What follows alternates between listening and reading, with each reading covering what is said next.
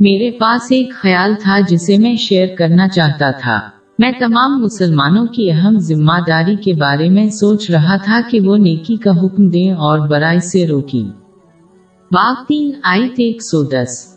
مومنو، جتنی امتیں یعنی قومیں لوگوں میں پیدا ہوئیں، تم ان سب سے بہتر ہو کہ نیک کام کرنے کو کہتے ہو اور برے کاموں سے منع کرتے ہو اور خدا پر ایمان رکھتے ہو۔ حالانکہ یہ ہر ایک مسلمان پر ایک اہم فرض ہے، پھر بھی وہ ایسے لوگوں سے ملیں گے جو ان کو دی گئی نصیحت کو نہیں سنتے اور نہ اس پر عمل کرتے ہیں۔ یہ خاص طور پر اس دن اور عمر میں بالکل واضح ہے۔ اس طرح کے معاملات میں یہ بہتر ہے کہ ہم نہ ہارے بلکہ اپنی تکنیک کو تبدیل کرنے پر غور کریں۔ الفاظ کے ذریعے دوسروں کو نصیب کرنا نیکی کا حکم دینے اور برائی سے روکنے کا ایک طریقہ ہے۔ لیکن ایک بہتر طریقہ یہ ہے کہ اپنے عمل سے دوسروں کو نصیب کی جائے۔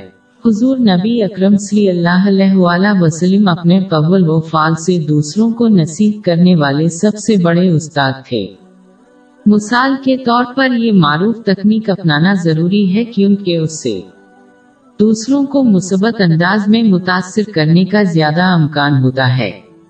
لیکن جو لوگ اب بھی نیکی کا حکم دینے اور برائی سے منع کرنے کی اس تکنیک کو قبول کرنے میں ناکام رہتے ہیں، انہیں تنہا چھوڑ دینا چاہیے۔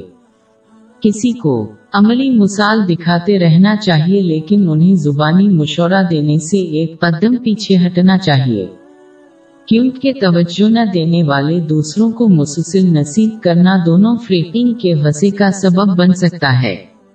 یہ اس رائے کے خلاف ہے جو ایک مسلمان کو ہونا چاہیے جب وہ دوسروں کو بھلائی کی نصیب کرتے ہیں۔